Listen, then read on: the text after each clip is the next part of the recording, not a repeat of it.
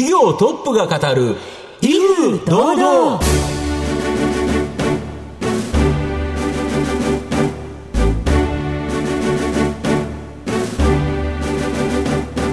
毎度相場の福の神こと藤本信之です。アシスタントの飯村美希ですこの番組は巷で話題の気になる企業トップをお招きして番組の指揮者的役割である財産ネット企業調査部長藤本信之さんが独特のタクトさばきでゲストと人となりを楽しく奏でて紹介していくという企業情報番組です。祝50回。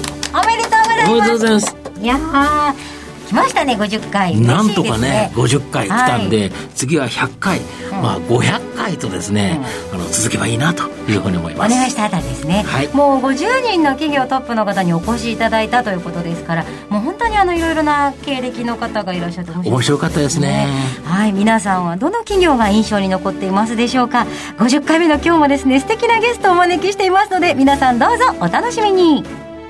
この番組は情報システムの課題をサブスクリプションサービスで解決するパシフィックネットの提供、財産ネットの制作協力でお送りします。企業トップが語る、威風堂々。それでは本日のゲストをご紹介します。証券コード3652東証マザーズ上場株式会社デジタルメディアプロフェッショナル代表取締役社長 COO、大沢剛さんです。大沢さんよろしくお願いします。よろしくお願いします。お願いします。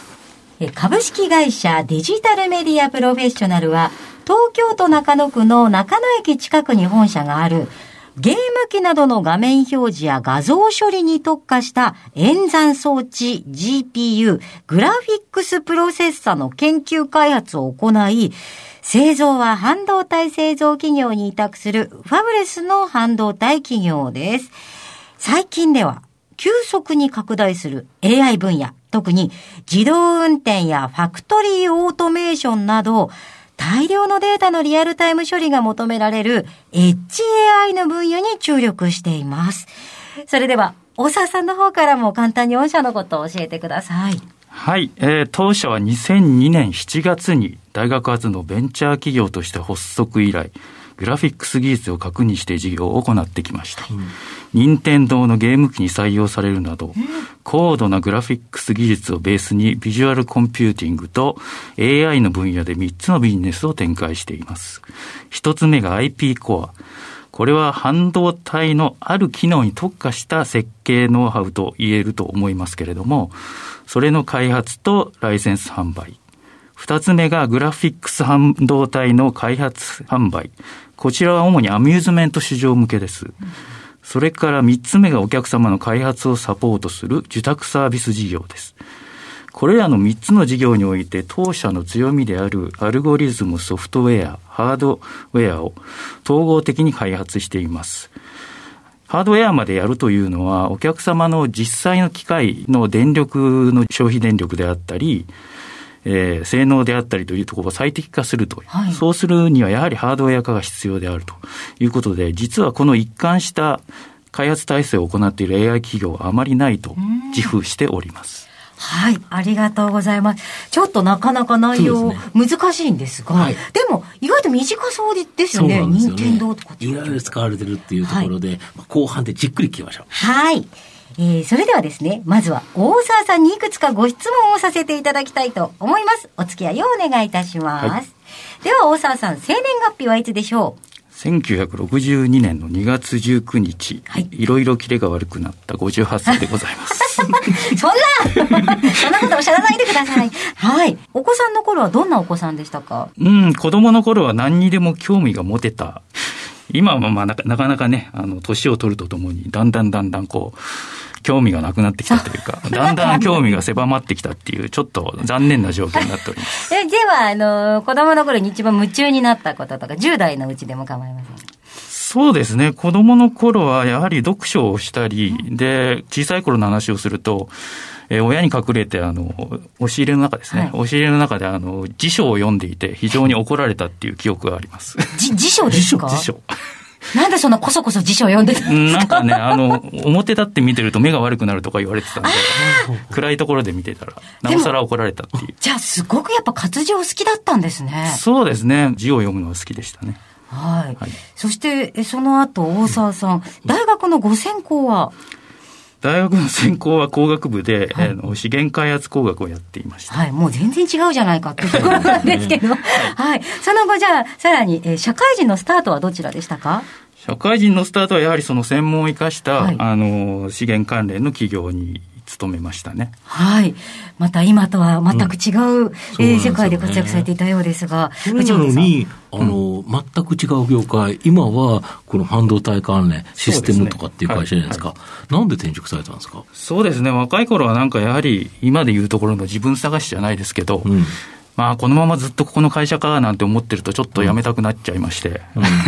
うん。で、やはり技術職であの仕事探してたんですね。うん。で、面接受けていたら、うん。いや、お前ちょっとあの経営企画の仕事があるんだけどと、うん。ちょっとやってみないかっていう話があって、え2社目のオーディオメーカーから、あの経営企画の仕事をやってるっていう、そんな経歴でございます。で、今の会社に入社してですね、はい。まあ、社長になると決まった時、どう思いました？社長の話をその今の会長の山本からされた時は、やはり、マジかって感じでしたね。なるほど。晴天の霹靂でした。なるほど。ただ、あの、実は昨年の4月に入社していますけれども、私、あの、DMP は5社目なんですけれども、うん。4社目の会社が2014年に DMP に10%出資をするという案件がございまして、その時に対 DMP の窓口やってたんですね。あということでうん、DMP のことはまあよく知っていたということがありました。山本会長ともよく話してそうですね、山本さんとか他のあのいいろんなキーメンバーの人ともあの面識はありましたし、なので親しみは感じていたというのはありますね。うんはいはい、ありがとうございます。さあ、大沢さんの人となり皆さんにはどのように伝わりましたでしょうか。後半では大沢さんが率います株式会社デジタルメディアプロフェッショナルについてじっくりと伺ってまいります。企業トップが語る威風堂々。では、後半企業について伺います。藤本さんのタクトがどうさえ渡るのか、ゲストの大沢さんとの共演をお楽しみください。あの GPU、グラフィックスプロセッサー、これってどんなものになるんですか、そうですね。あの、何に使うんですか？まあ正式に言うとグラフィックスプロセッシングユニットっていうんですけど、プロセッシングユニットまあ、あの、まあ、GPU のあの略称ですね。うんこれ、コンピューターゲームなんかで 3D グラフィックス使うじゃないですか。はいはいはそこの画像描写を行うときにうん必要となる、あの、計算処理を行う半導体のことですね。映像に特化した CPU そうですね。映像に特化しています。なるほど。で、アメリカの NVIDIA っていうのが、まあ、この分野の GPU の最後的企業なんですよね。そうですね。で、はい御社は日本の NVIDIA とも言われるっていうことなんですけど、これどういうことですか？えっ、と、日本の NVIDIA とは多分誰も呼んでませんね。ただ、あの、当社は小さな NVIDIA みたいな会社じゃないかなと私は思っています。なるほど。GPU から AI という流れは NVIDIA もあの当社も一緒なんですけれども、うん。NVIDIA はやはりあのいろんなものを取り揃えている総合デパートという感じですね。でうん。うん。うん、あの我々は強みを発揮できる安全運転支援であったり、うん。ロボティックビークルといったあうん。のドメインに特化した、だんだんちょっと難しい言葉になってますけど、ドメインに特化した専門店と、うん。だからデパートと専門店というような感じだと思っています。で、もちろん競合する分野はあるんですけど、うまく補完できる間柄でもあるんじゃないかなと思っています。なるほど。で、人工知能 AI にはですね、GPU は重要で、御社においてもですね、この急速に拡大する AI 分野、特に自動運転やファクトリーオートメーションなど、大量のデータのリアルタイム処理が求められる HAI、この分野にですね、注力されてるっていうことなんで、ちょっとこれ、なかなかですね、喋っててもようわからないんですけど、これどんなものなんですか？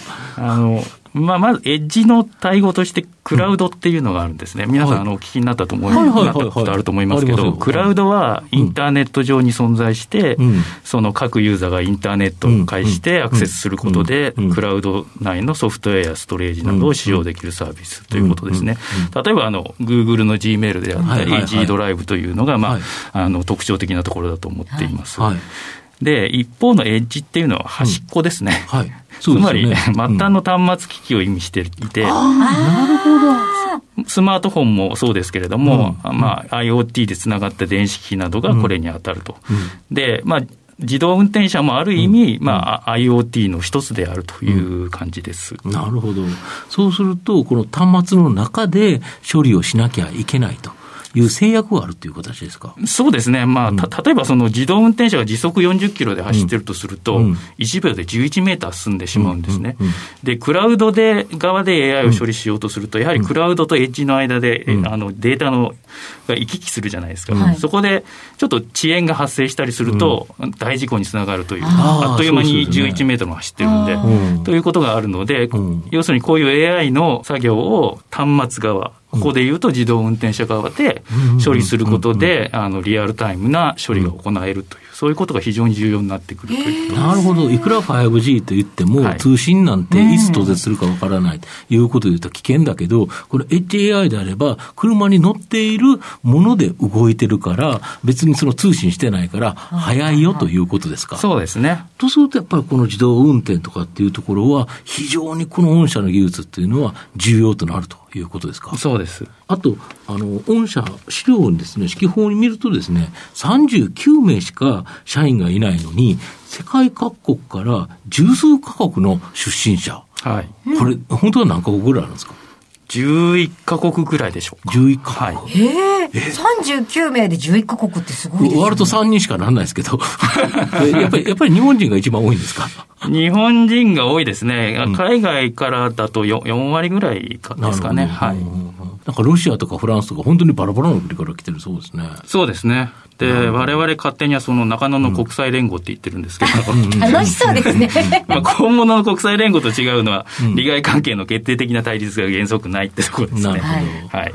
これあれですよね。やはりそういうようないろんな国の方が来られてると、いろんな発想をするから、これそれこそやはりいいということですかね。そうですね。やはりあの、多様な人材が集まって、えーそれがみみんな生かされているっていう、うん我々あの経営理念にダイバーシティインクルージョンって言ってるんですけれども、うんうんそういったところでそれぞれのいろんなあの知見を生かして、あの先進的な開発をしていくということを目指しています。なるほど。開発を一人でやるんではなくて、御社の場合、まあ、チームというか、みんなでやっていく。その中にいろんな意見があって、いろんな考え方があるから、結局、よりいいものができるということですか？そうですね。そこを目指しています。なるほど。御社の今後の成長を引っ張るもの、改めて教えていただきたいんですか。我々、実は山本が会長で私がおあの、社長ということなんですけど、うん。私の役割はやはりけ経営基盤を安定化していくというところでして、うん。で、山本は新たな価値を創造していくっていう、うん。その両輪であのうん。うまく経営していこうっていううん。ふうにしてるんですけれども、うん。で、経営基盤の安定化っていう観点で言いますと、アミューズメント向け、まあ、あの、平たく言うとパチンコパチスロなんですけれども、うん。そこ市場向けのグラフィックス LSI の販売を拡大するっていうことがやはり、あの安定化につながっていくと思っています。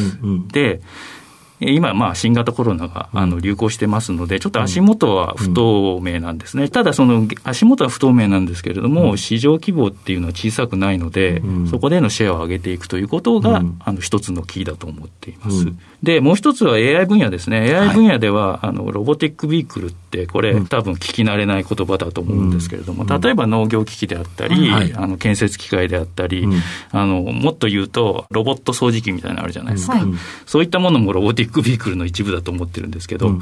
そういったものであったり、安全運転支援という、うん。まあ、ドメインっていうんですけど、これはお客様と、あの、アプリケーションで統一させた領域なんですけども、そういうことに対する AI 製品であったり、サービスの拡充と、お客様への横展開によって AI 事業を拡大していきたいと。うん。その二つで、あの、我々で成長していきたいなと思っています。なるほど。あと、岡越に山発動機さんがおられるんですけど、はい。ここと組んでのあの農業分野、これをやられてるんですか？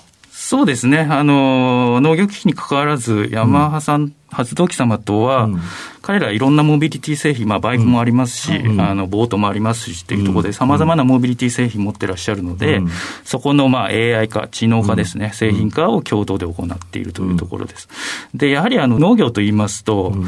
高齢化であったり、なり手が少ないとか、うん。そういうことがあるので、逆にの農業機器を自動化すると、そういった問題が解決できるとうん。いうことで、やはり社会課題を解決していくっていう要素が非常に重要ではないかなと我々は思っています。なるほど。やはり社会をより良くするところで、うまく AI を活用できる、で、実際に実装できる、これがやはり DMP さん、御社の強みですか？そうですね。やはり、あの、最初に申し上げた通り、ハードウェアまでやると。うん全部できるっていうのはですね。お客様の機器に、あの、最適化するっていうところが我々の強みだと思っています。なるほど。はい。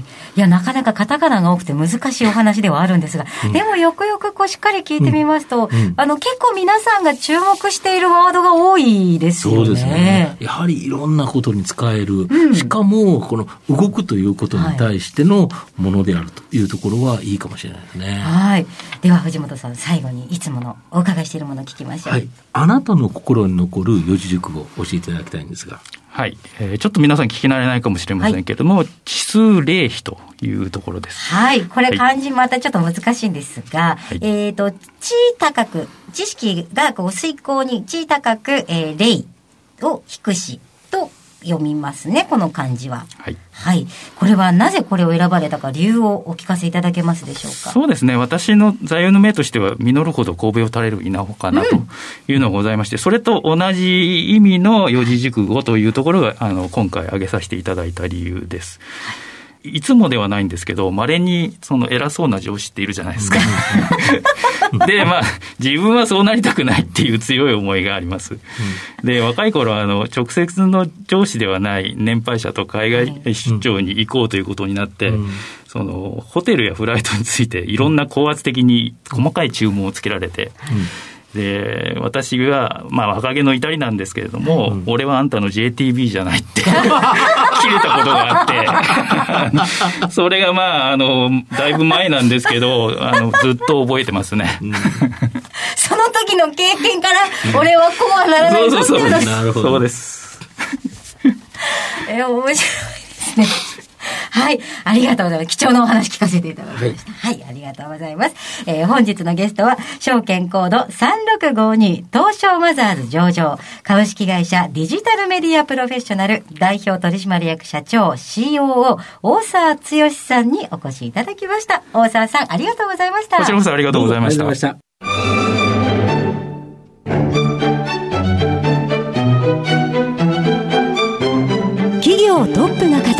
威風堂々